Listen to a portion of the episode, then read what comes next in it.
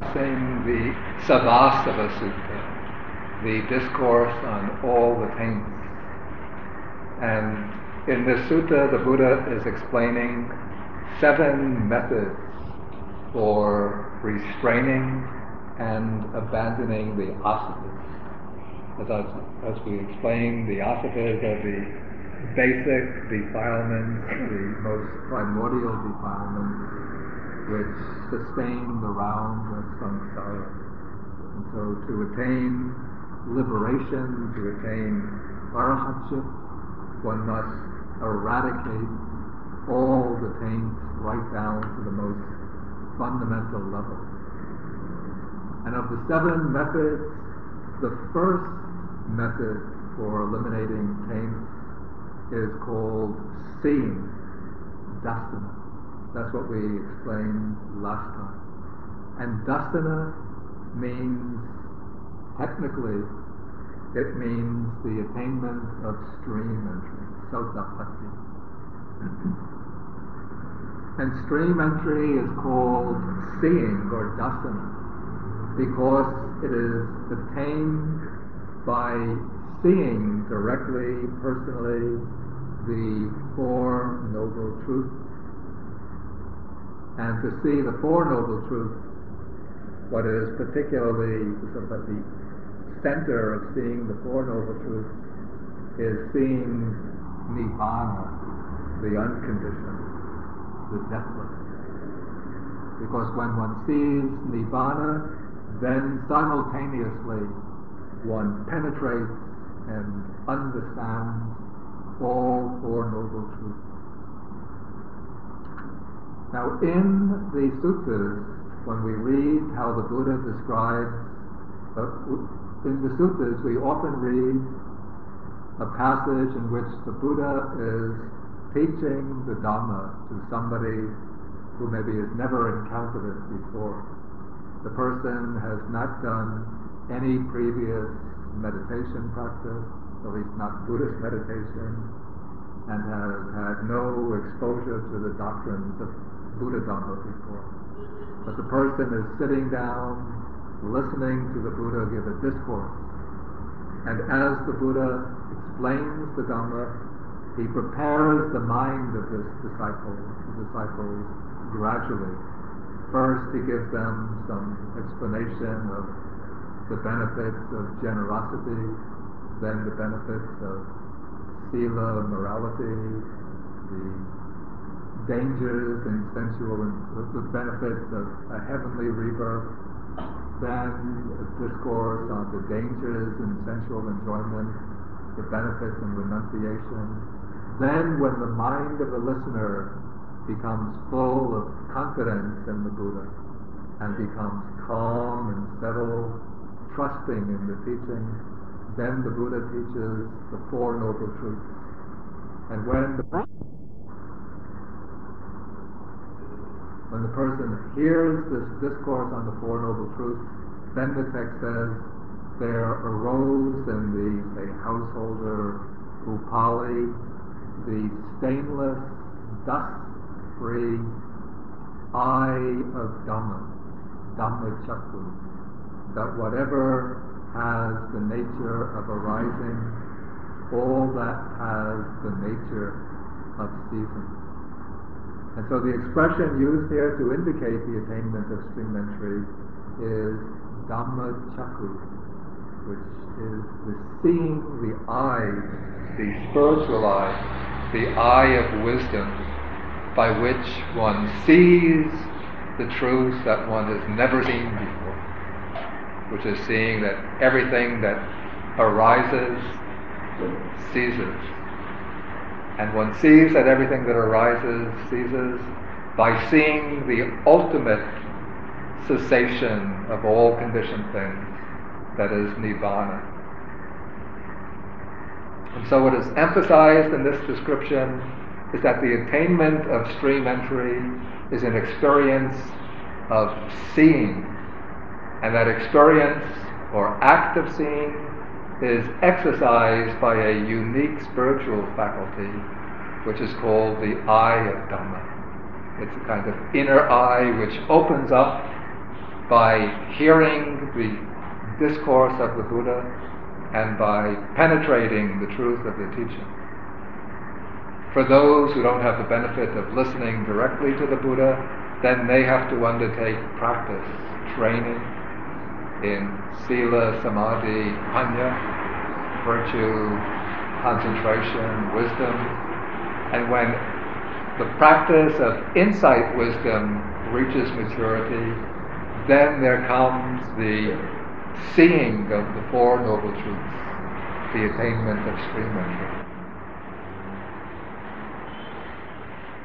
Okay, but now once one has reached stream entry, then one has the knowledge, the essential knowledge of the Dhamma, so that one doesn't have to depend on anybody else to reach final enlightenment, not even on the Buddha. That's why in the description of the stream enterer, it said that he is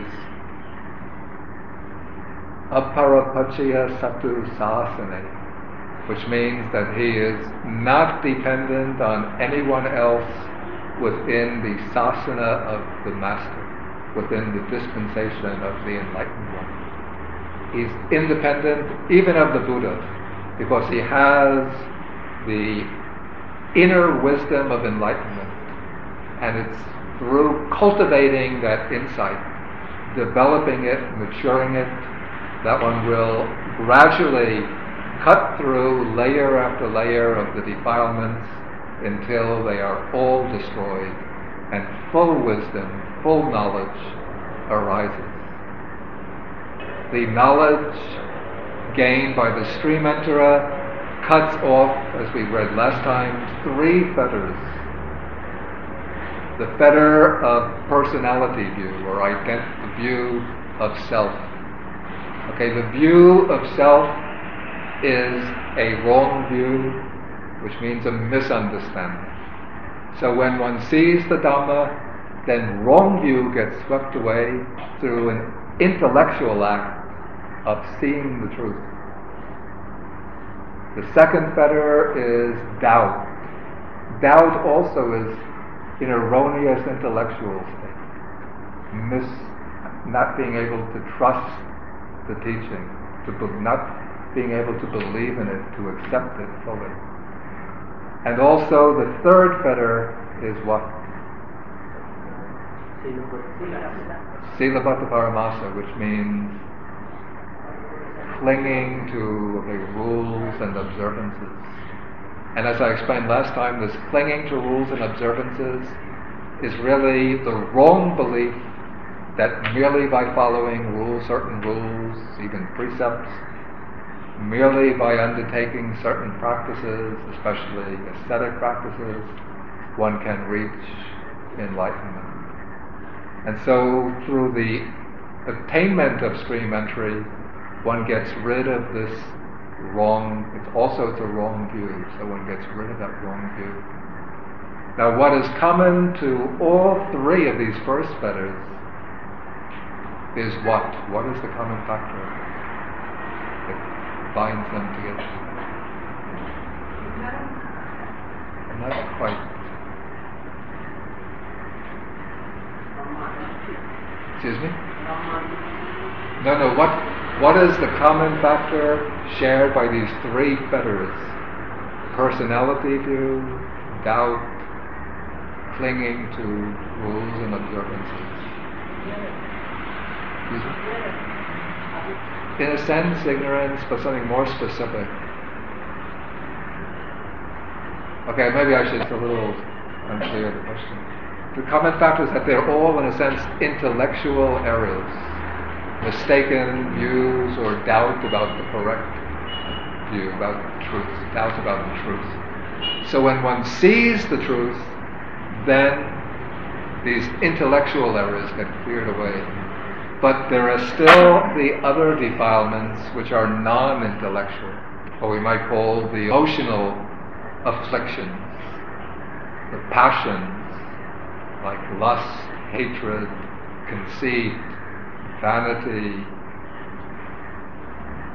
selfishness, hypocrisy, all of these emotional defilements.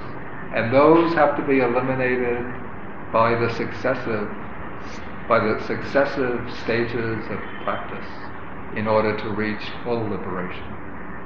So now the Buddha is going to show in the sutta five additional methods for restraining these taints which take on the emotional forms, or which can take on emotional forms.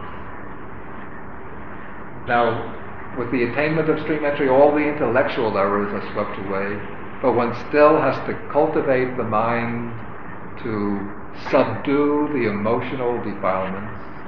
And then finally, one has to eliminate the ignorance, which is at the whole, the foundation or base of the whole round of existence. Okay, so now we come in the sutta to the taints to be abandoned by restraining. The word for restraining here, this is sangvara. Either sangvara, bahatava, asava. And the Buddha explains this by way of restraint over the sense faculty. And he, he explains this specifically in the case of a bhikkhu or Buddhist monk. First, I'll read the text. Here, a bhikkhu reflecting wisely. This is Patisankha Yoniso. Reflecting in a deep, thorough, accurate way, careful way. Abides with the eye faculty restrained. This means not that he's always looking at the ground, never looking around, but when he goes walking, then the Buddha says that one should go okita chakku, which means with downcast eyes, not looking around what's interesting to see, what's there to see, but keeping the mind withdrawn inwardly, keeping the mind occupied inwardly so that the senses are not roaming outwardly. Because when one doesn't exercise this restraint of the senses, when you just leave the senses to their own natural condition, then the eye is going after attractive forms, the ear after lovely sounds, and so on. Each of the senses is seeking its own attractive and agreeable object. And so one doesn't really have to clamp down on the senses themselves, but one has to restrain the mind, keep the mind under control. And one does this, can do this by keeping the mind fixed on some inward object what I found especially useful for doing this kind of practice is when walking to be aware of the feet touching the ground, left foot, right foot, left foot, right foot. That reminds me of something, maybe a funny little story that I will tell.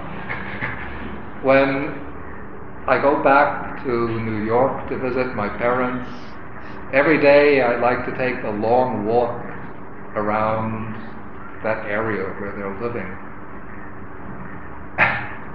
but, you know, here a Buddhist monk is walking the streets, people don't look up don't look twice. but if you have Buddhist monk walking in the streets of Long Island outside New York City, one can be subject to what I found interesting is that when I'm on the quiet side streets, people don't seem to look up or don't seem to pay much attention, though I think they're inwardly shocked, but they can't express anything outwardly. But it's when I come to the street where there's a lot of traffic going by that it's not the people who are walking on the streets, but it's people in cars riding by who call out things like, why don't you go back to Iraq?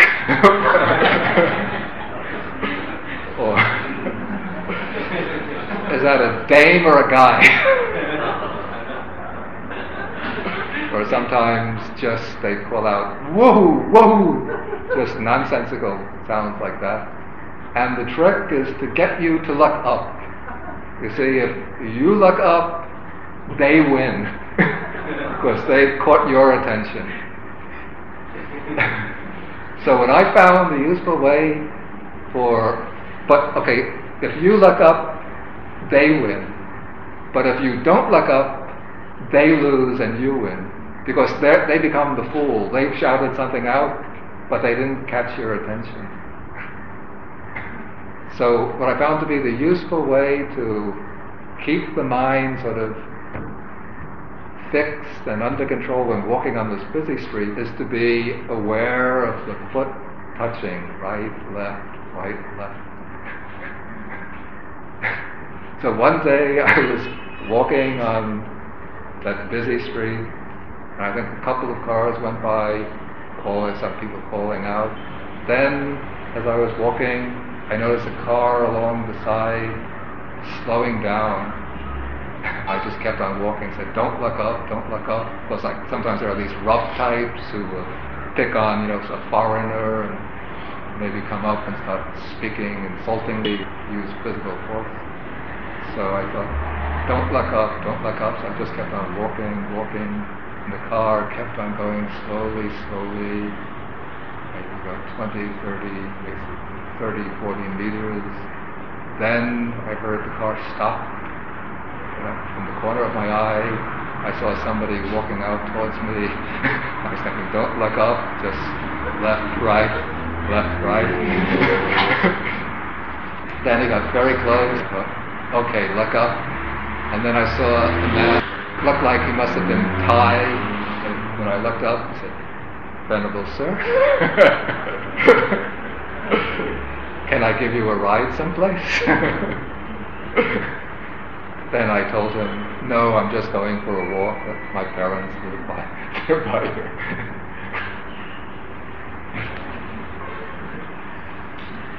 Okay, so anyway, this is one technique for keeping the mind under restraint, is to keep the attention on the feet or on some other inward point of focus. If you're doing anapanasati, it's difficult to follow the breath, but you could just be walking left, right, left, right, just following, feeling the form of the body.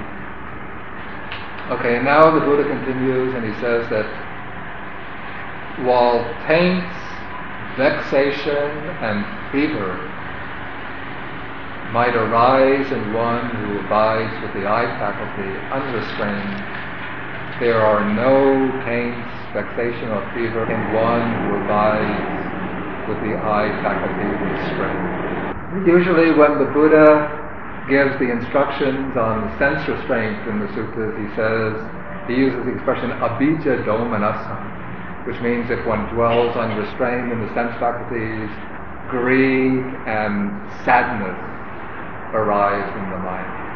Or you could say attraction and aversion arise. But here, because he's dealing specifically with the taints, he uses the expression taints, which will be the factors of desire, the factors that keep one in bondage. Vexation be like annoyance or irritation. And fever here means not that you get sick with the fever, but it's really passion or excitement. So those, when you dwell restrained in the sense faculties, then those do not arise. And the same is repeated basically for all of the other five sense faculties. And I say, even though this sutta is explained, or this passage is explained specifically in the terms of a bhikkhu, but even a layperson today has to keep the senses restrained.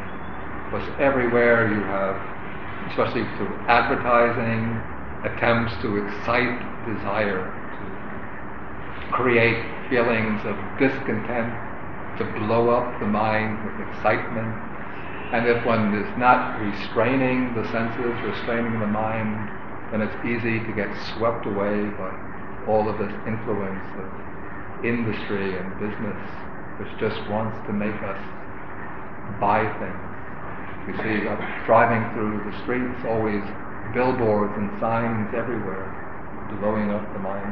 And today, in a much more dangerous situation, as I heard recently, a visitor from Germany, a doctor who came, who told me there are selling kind of Christmas cakes, which is smelling nicely, this cardamom, which you have here. So, when they advertise the Christmas cake, they use one little pill into the printer machine Mm. where this cake is printed, as with this picture of this cake. Yeah. When you open the newspaper, you get already the smell. They have neglected the nose as one of the most fetching uh, equipment for their advertising uh, strategies. So they become every day more sophisticated, Yeah. and therefore it is quite good when we are training also a little bit of defense mechanism towards this. I think that's not completely new. I saw it even in the it was in 1991 when I went back to America. Some of these magazines where they have the advertisements of perfumes and Ah, perfume, that is understood Yeah. that you can take out. But now in normal newspapers, that This is a newspaper. normal newspapers where they have uh, uh, uh, uh, Lebkuchen, is that called? Yeah, no? yeah. These um, cardamom uh, pancakes, and uh, the people are very waiting for that particular sensation. And the nose has been neglected until now in the advertising business, all the ear and eye and so very clever. Okay, so this is the way the taints are to be abandoned by restraining. Actually, one doesn't really eliminate the taints just by restraint. That's not possible. The taints can only be eliminated by wisdom or knowledge. But through restraint, one keeps the taints under control and prevents them from flourishing, from expanding, from proliferating. Okay, now we come to taints to be abandoned by using. This is by making use of the basic requisites of life. Here the Buddha again is speaking to, monks, so he speaks in terms of the four pachayas, the robes, food, dwelling place, and medicine. And he gives basic formulas that the monks use in reflecting upon the use of these requisites. When using the robe, for example, one thinks that one uses this robe only to protect the body from cold, from heat, from the flies, mosquitoes, the touch of creeping things, which means serpent, serpents and maybe insects, and only to cover up nakedness. So one shouldn't be using the robe as a decorative item to make oneself beautiful and attractive. Of course, in worldly life, then one has to look clean and neat with clothing, but one shouldn't be too addicted to fashions, like spending a lot of money on beautiful saris and the latest fashion clothing. It's actually, it's, I have to say, it's a shameful waste of money. Always to be designing new styles of clothes for different seasons. We have in the West fall, winter stuff. Of course, you have to have different clothes for the fall and winter because the temperature is different, but they have new stuff, different styles every year. So that the fall styles, 1999, in the fall of 2000, the person wouldn't want to be caught, a fashionable person wouldn't want to be caught wearing them. It's a shame to be wearing them. Especially the ones who are very vulnerable, like the women, because they know that the women are very concerned with always being in fashion. And so it's so one has to have differently colored clothing. One just can't be like a monk or a nun wearing saffron robe all the time. But still, one shouldn't be concerned with overly decorating, over decorating the body. Just to be clean, neat, and reasonably in style, but not following all the latest whims, actually. But that is, of course, a very old, uh, old habit of human beings.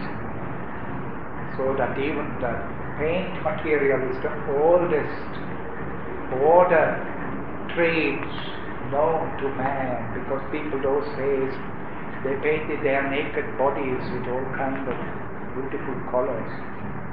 It was uh, it also a very tricky game of evolution and uh, we have to see through it and abandon it by wisdom, not so much by suppressing these little pleasures I think. Mm, yeah, that's- That's quite important.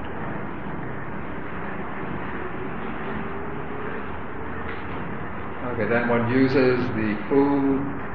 Again, this is especially for monks who are not to be overly concerned with taste, with delicious taste, not for amusement, intoxication, you know, for enjoying different tastes, for the sake of becoming physically beautiful and attractive, but just for keeping the body in good health keeping it free from disease and for leading the holy life. Then again, one uses the resting place, the lodging, just as a way of warding off the changes of the weather and for, again, for protecting oneself from flies, mosquitoes, and so on. And one uses the medicinal requisite, this is Gilana Pachaya, only to bring about the protection from painful feelings that arise and to maintain oneself in good health. Okay, so these, this is just sort of common sense in the use of the basic requisites of life. You? Now I want to come back to the word sammaditthi, which uh, there is a very fine other English version of sammaditthi, which is corrected vision, which I think is very useful. Corrected vision. So the uncorrected vision is that what the worldly worldly has, and a corrected vision is what we would call samadhi. Because it is in the meantime it is right foundation of thinking. So get many words for samadhi is quite good, otherwise we are uh, getting it wrong, you know. Okay, the next category of taints to be abandoned by enduring. The Pali word here is adhivasana, which means uh, tolerating, bearing up, enduring. And the virtue that is needed to practice enduring is what is that quality? No, no. Patience. It's what's called in Pali khanti. Sanskrit shanti. Which means in accepting whatever happens without getting upset, without getting angry, without becoming dejected. Okay, so now the Buddha explains how this is done what are the taints that should be abandoned by enduring? Here, a bhikkhu, reflecting wisely, bears cold and heat. In northern India, during the hot season, it would become very hot. Even temperatures would go up to into the 40s, perhaps. And when it becomes cold, then it becomes quite cold during the cooler season, so that even frost appears on the ground. And yet the monks will have just their robes, maybe a shawl of some sort for use in the cold season.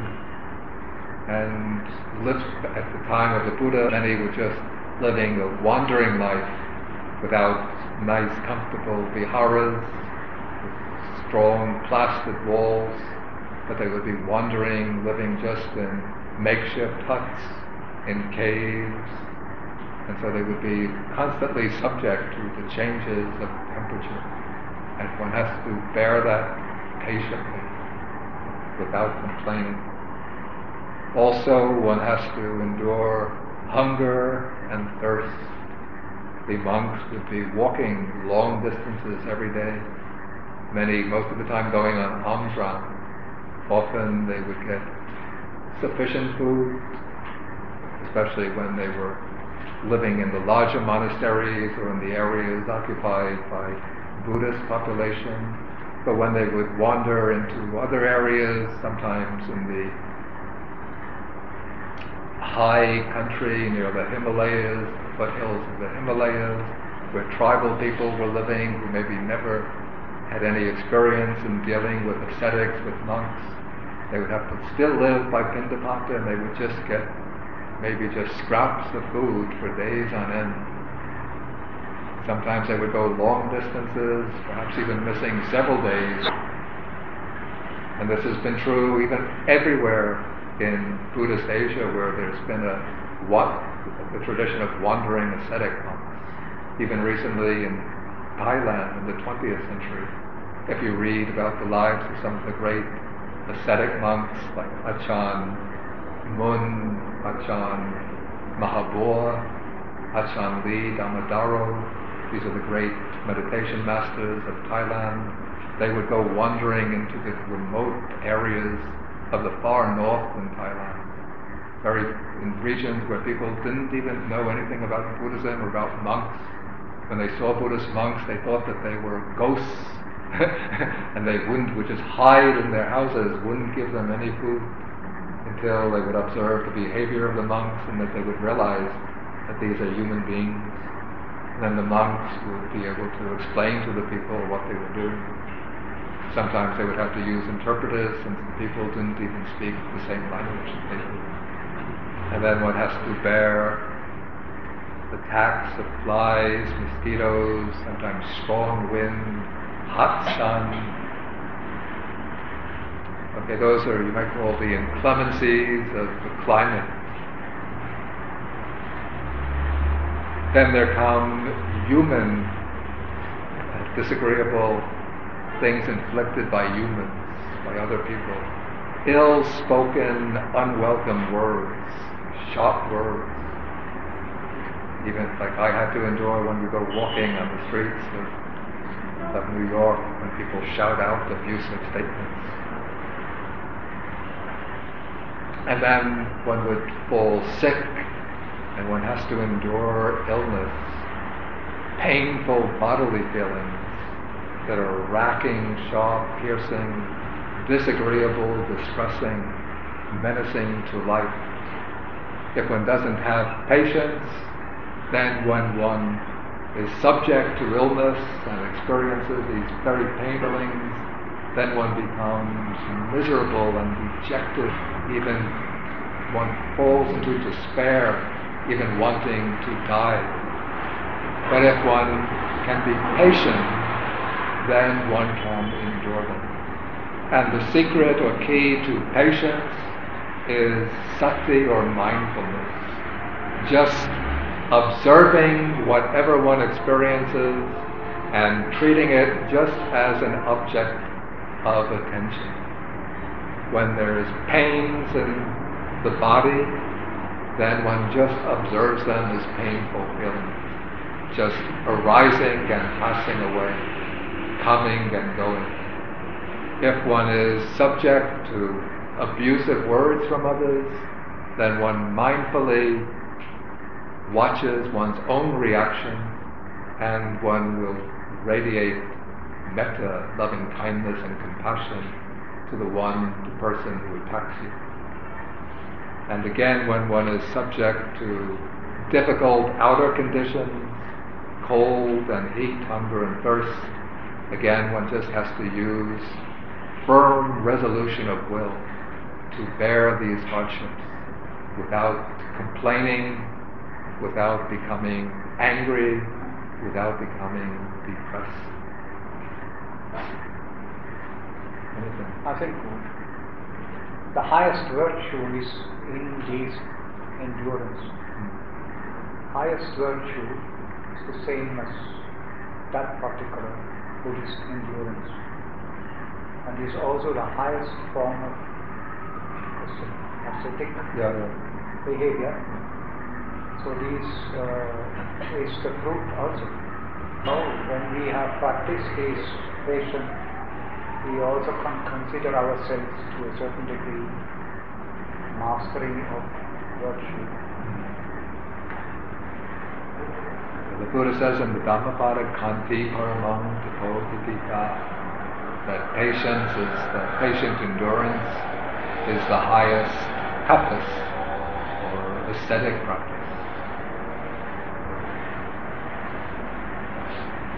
Okay, then come taints to be abandoned by avoiding. This is in Pali parivajjana.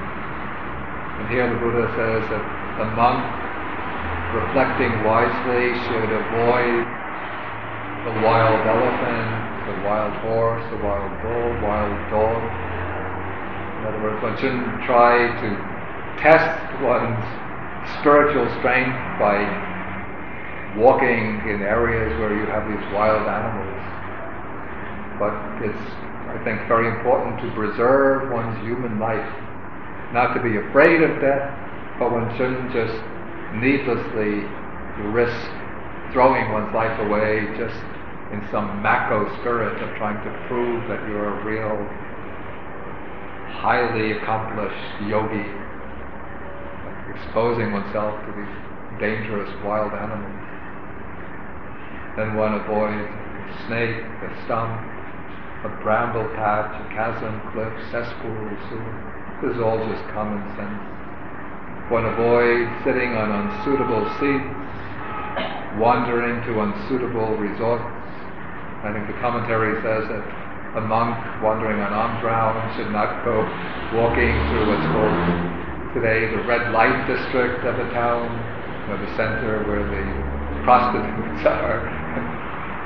And he should avoid associating with bad friends, since if he associates with them, then other his fellow monks might suspect him of bad conduct. Okay, this is all just a matter of decency, of virtue, and of common sense. There is often mentioned that we should not dwell with fools, but sometimes we have to endure them.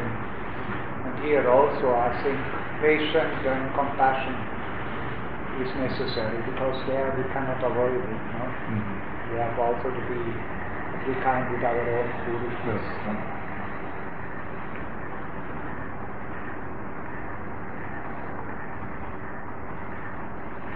Okay, the sixth type of taints are the taints to be abandoned by removing.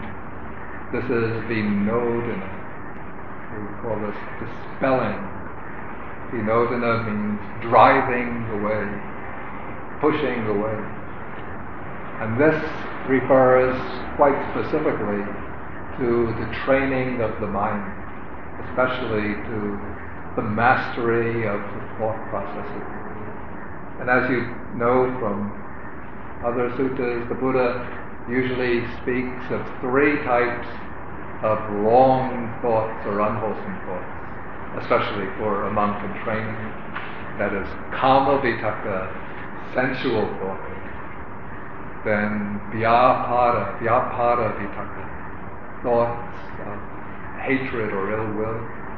And vihingsa vitakka, thoughts of harming of inflicting harm and suffering on others. We could say thoughts of cruelty.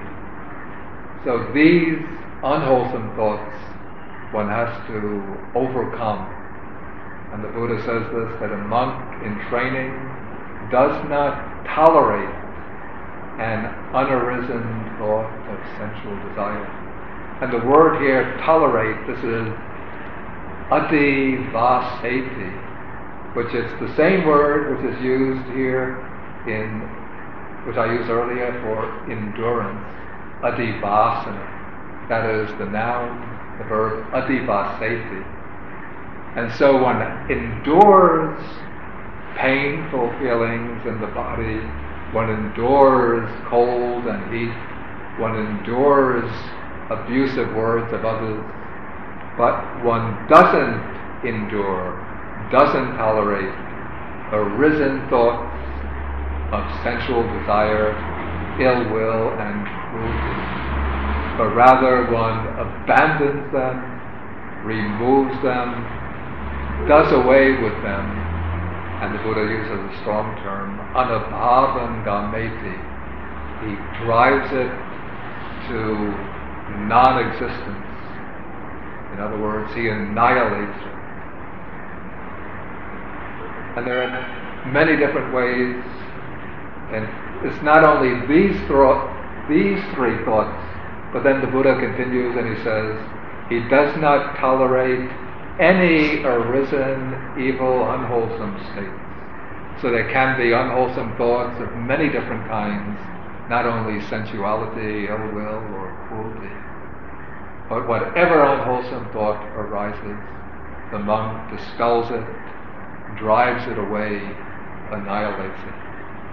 And in various suttas, the Buddha has given the methods for overcoming these thoughts. Sometimes one can get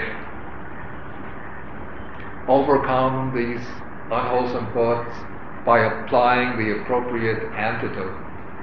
For example, the antidote to sensual thought is the meditation on the foulness of the body, the impurity of the body. The method directly opposed to the thought of ill will is Maitri Bhavana, the meditation on loving kindness. The method for overcoming thoughts of cruelty or harming others is Karuna Bhavana, the meditation on compassion.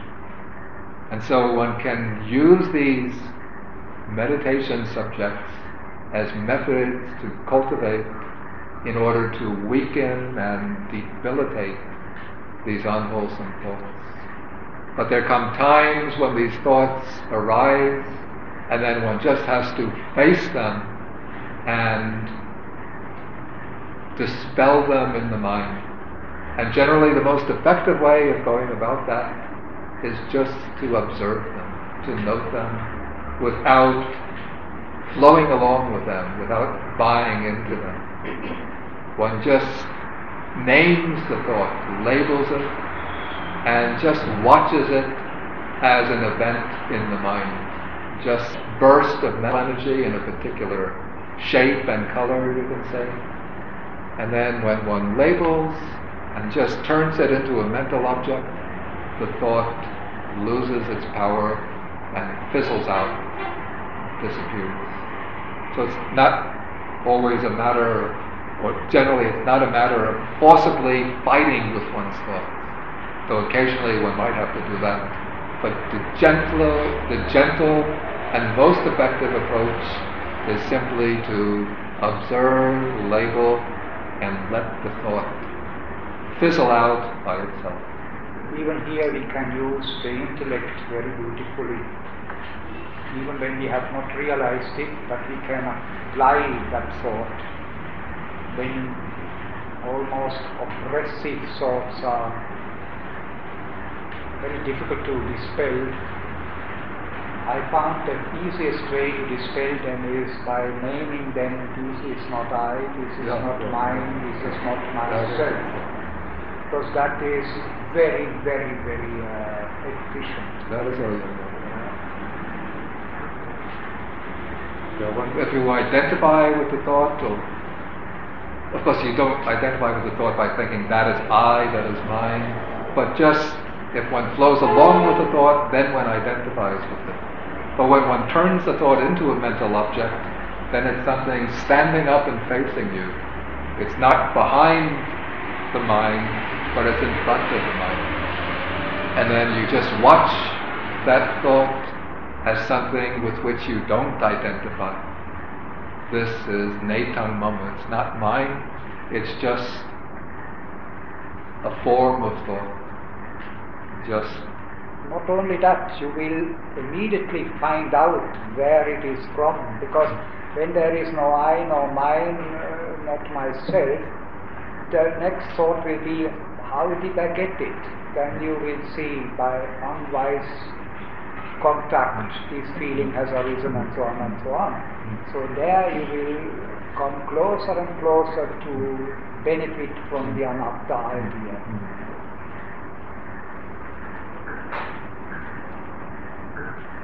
Okay, now we come to the seventh way or technique for abandoning the taints. These are the taints to be abandoned by developing.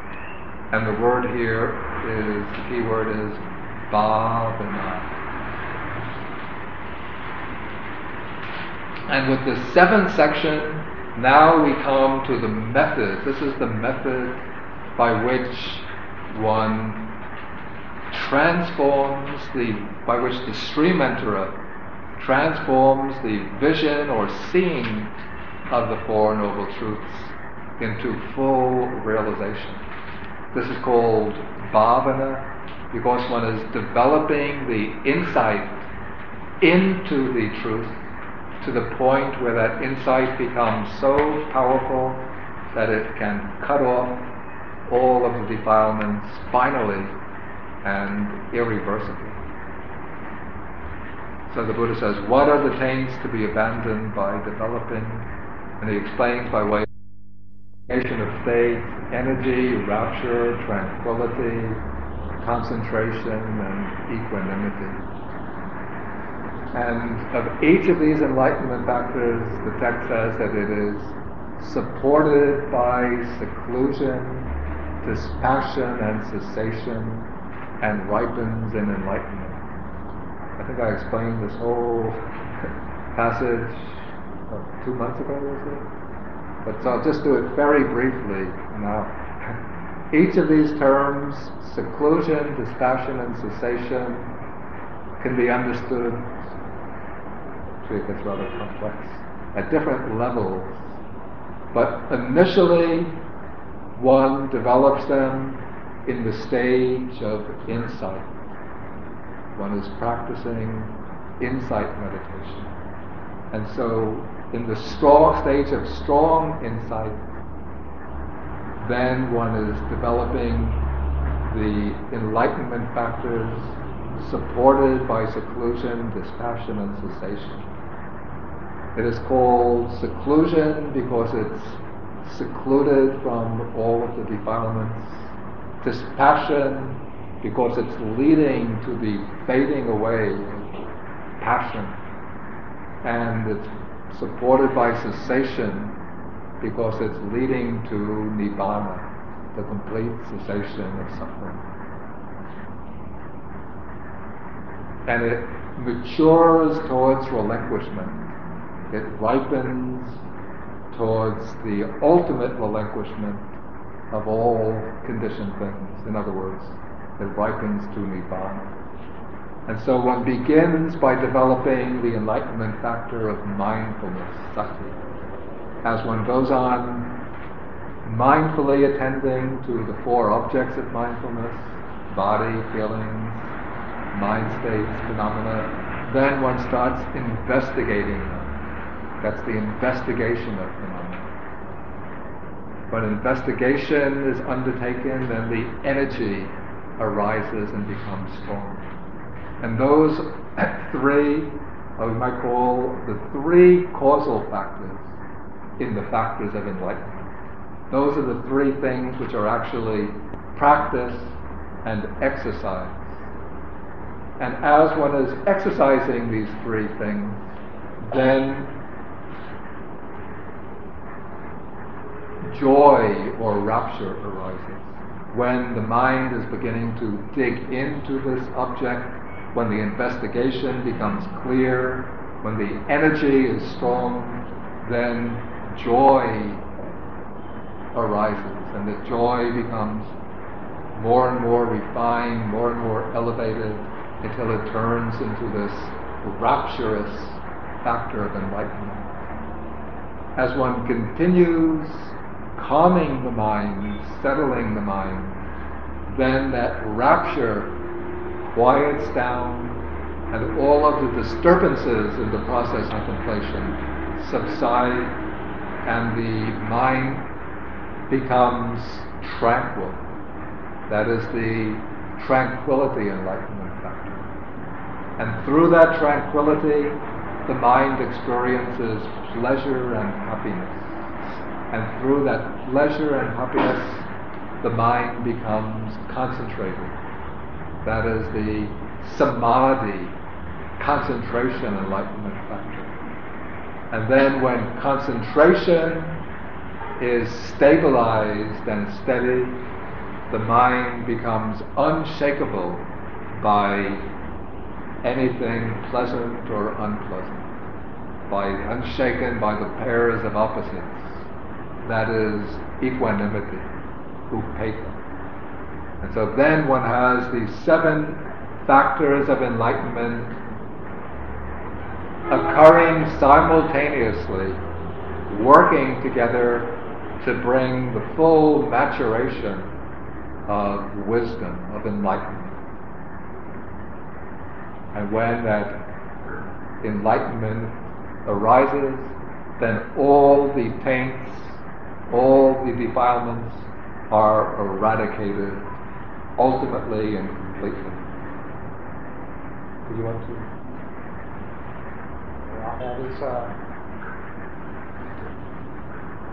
I do not know if that is uh, before that ultimate Yeah. eradication, if there is not a temporary experience by the way that these seven factors of enlightenment can be understood all together and at the same time as a counter vision we may have entrance into the Paticca Samuppada for instance.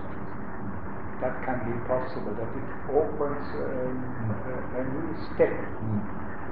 Maybe there are several levels of understanding and completion of, of self-enlightenment. But there are many, many steps. Yeah, yeah, I'm just speaking in very yeah, simple, yeah. just following you the know that also there, Uh, there can be a moment where these seven factors are very close all together, and we see based upon these seven factors we have a new understanding for something we had no understanding before. Okay, so now in the final paragraph, the Buddha will sum up everything that's said before and then draw the conclusion. He says, Bhikkhus, when for a bhikkhu the taints that should be abandoned by seeing have been abandoned by seeing, when the taints that should be abandoned by restraining have been abandoned by restraining, when the taints that should be abandoned by using have been abandoned by using, when the taints that should be abandoned by enduring have been abandoned by enduring, when the taints that should be abandoned by avoiding have been abandoned by avoiding, when the taints that should be abandoned by removing have been abandoned by removing, when the taints that should be abandoned by developing have been abandoned by developing. That is, when these seven methods for abandoning the taints have been fully ap- applied, successfully applied, then he is called a bhikkhu who dwells restrained with the restraint of all the taints. That is, he's fully perfected this teaching. He has severed craving. It's cut off craving completely. He has flung off the fetters, broken through all of the ten fetters. And with the complete penetration of conceit, that is the very notion, the conceit, I am, he has made an end of suffering. That is, he's reached the final goal, the fruit of arahantship right here and now. And that is the end of the Sabbasava Sutta. It's very important sutta and it's very complete by bringing together these seven methods of training. Okay, any questions, comments? Should the wait until is coming and visible? Or is it also useful to, provoke it, change to uh. Because that is the kind uh, point and people are doing they sometimes provoke you that your taints are coming up, Yeah. becoming visible. Yeah. And they always, uh, they have always problems with Buddhism because they think that uh, Buddhism is uh, keeping them down, They keep it, they think that, underground, possible. That is a misunderstanding, that it is there. yeah, but still I think it's important to keep the taints under control if one sort of just on one's own, if one sort of activates the pains, you know, by indulging in unwholesome thoughts, then they just become stronger sometimes and more active. But it's sometimes, this is if one has a skillful teacher, meditation te- teacher or master, sometimes he will put a disciple in situations which provoke these defilements to become active in the mind, so that he'll see what is going on in his mind. I think Ajahn Chah was very supposed to be very skillful in that, in getting people in situations where they um, become confused or upset or angry, so that they can see that they still have these to deal with, rather than if you have everything very smooth and easy, then one might think that one has gotten rid of these defilements when they're just lurking beneath the surface. I think also that we have to find in this practical therapeutic, Buddhist therapeutic work, a middle way. That means not to put the finger in the dustbin the dirt, neither to put perfume over the dustbin. To face the music, but with, with wisdom. Because all the things there are, uh, they are don't fit what we think Dhamma means, namely balance. Here also balance. In the approach of these uh, therapeutic or Buddhist meditations, it is to face the situation, but not, we are not looking for it. Because when they are coming, to face them. But to trigger them out, I have my doubts. I have my doubts. There is the, uh, the Dhammavicaya, the, the investigation. Yeah. Uh, always something that can. That is so, that is so. Yeah, one can use the Dhamma Vicaya to examine one's own mind, and if one is really carefully and honestly observing one's own mind, then one sees what states are arising and which aren't. So one doesn't have to make a deliberate effort to provoke the taints to bring them in. It would be a great mistake to, to, to look for the nivaranas, for the hindrances, uh, for search for the hindrances when you do your anapanasati. When they are coming, you are using your medicine. But don't look for them. That would be a terrible mistake in meditation. There are some people are doing this. And that is totally wrong. Don't do that. Okay, then maybe this will be enough for this evening. Then next Thursday we have a class. Will be on Sutta number three, Dhamma Dayada, the heirs to Dhamma.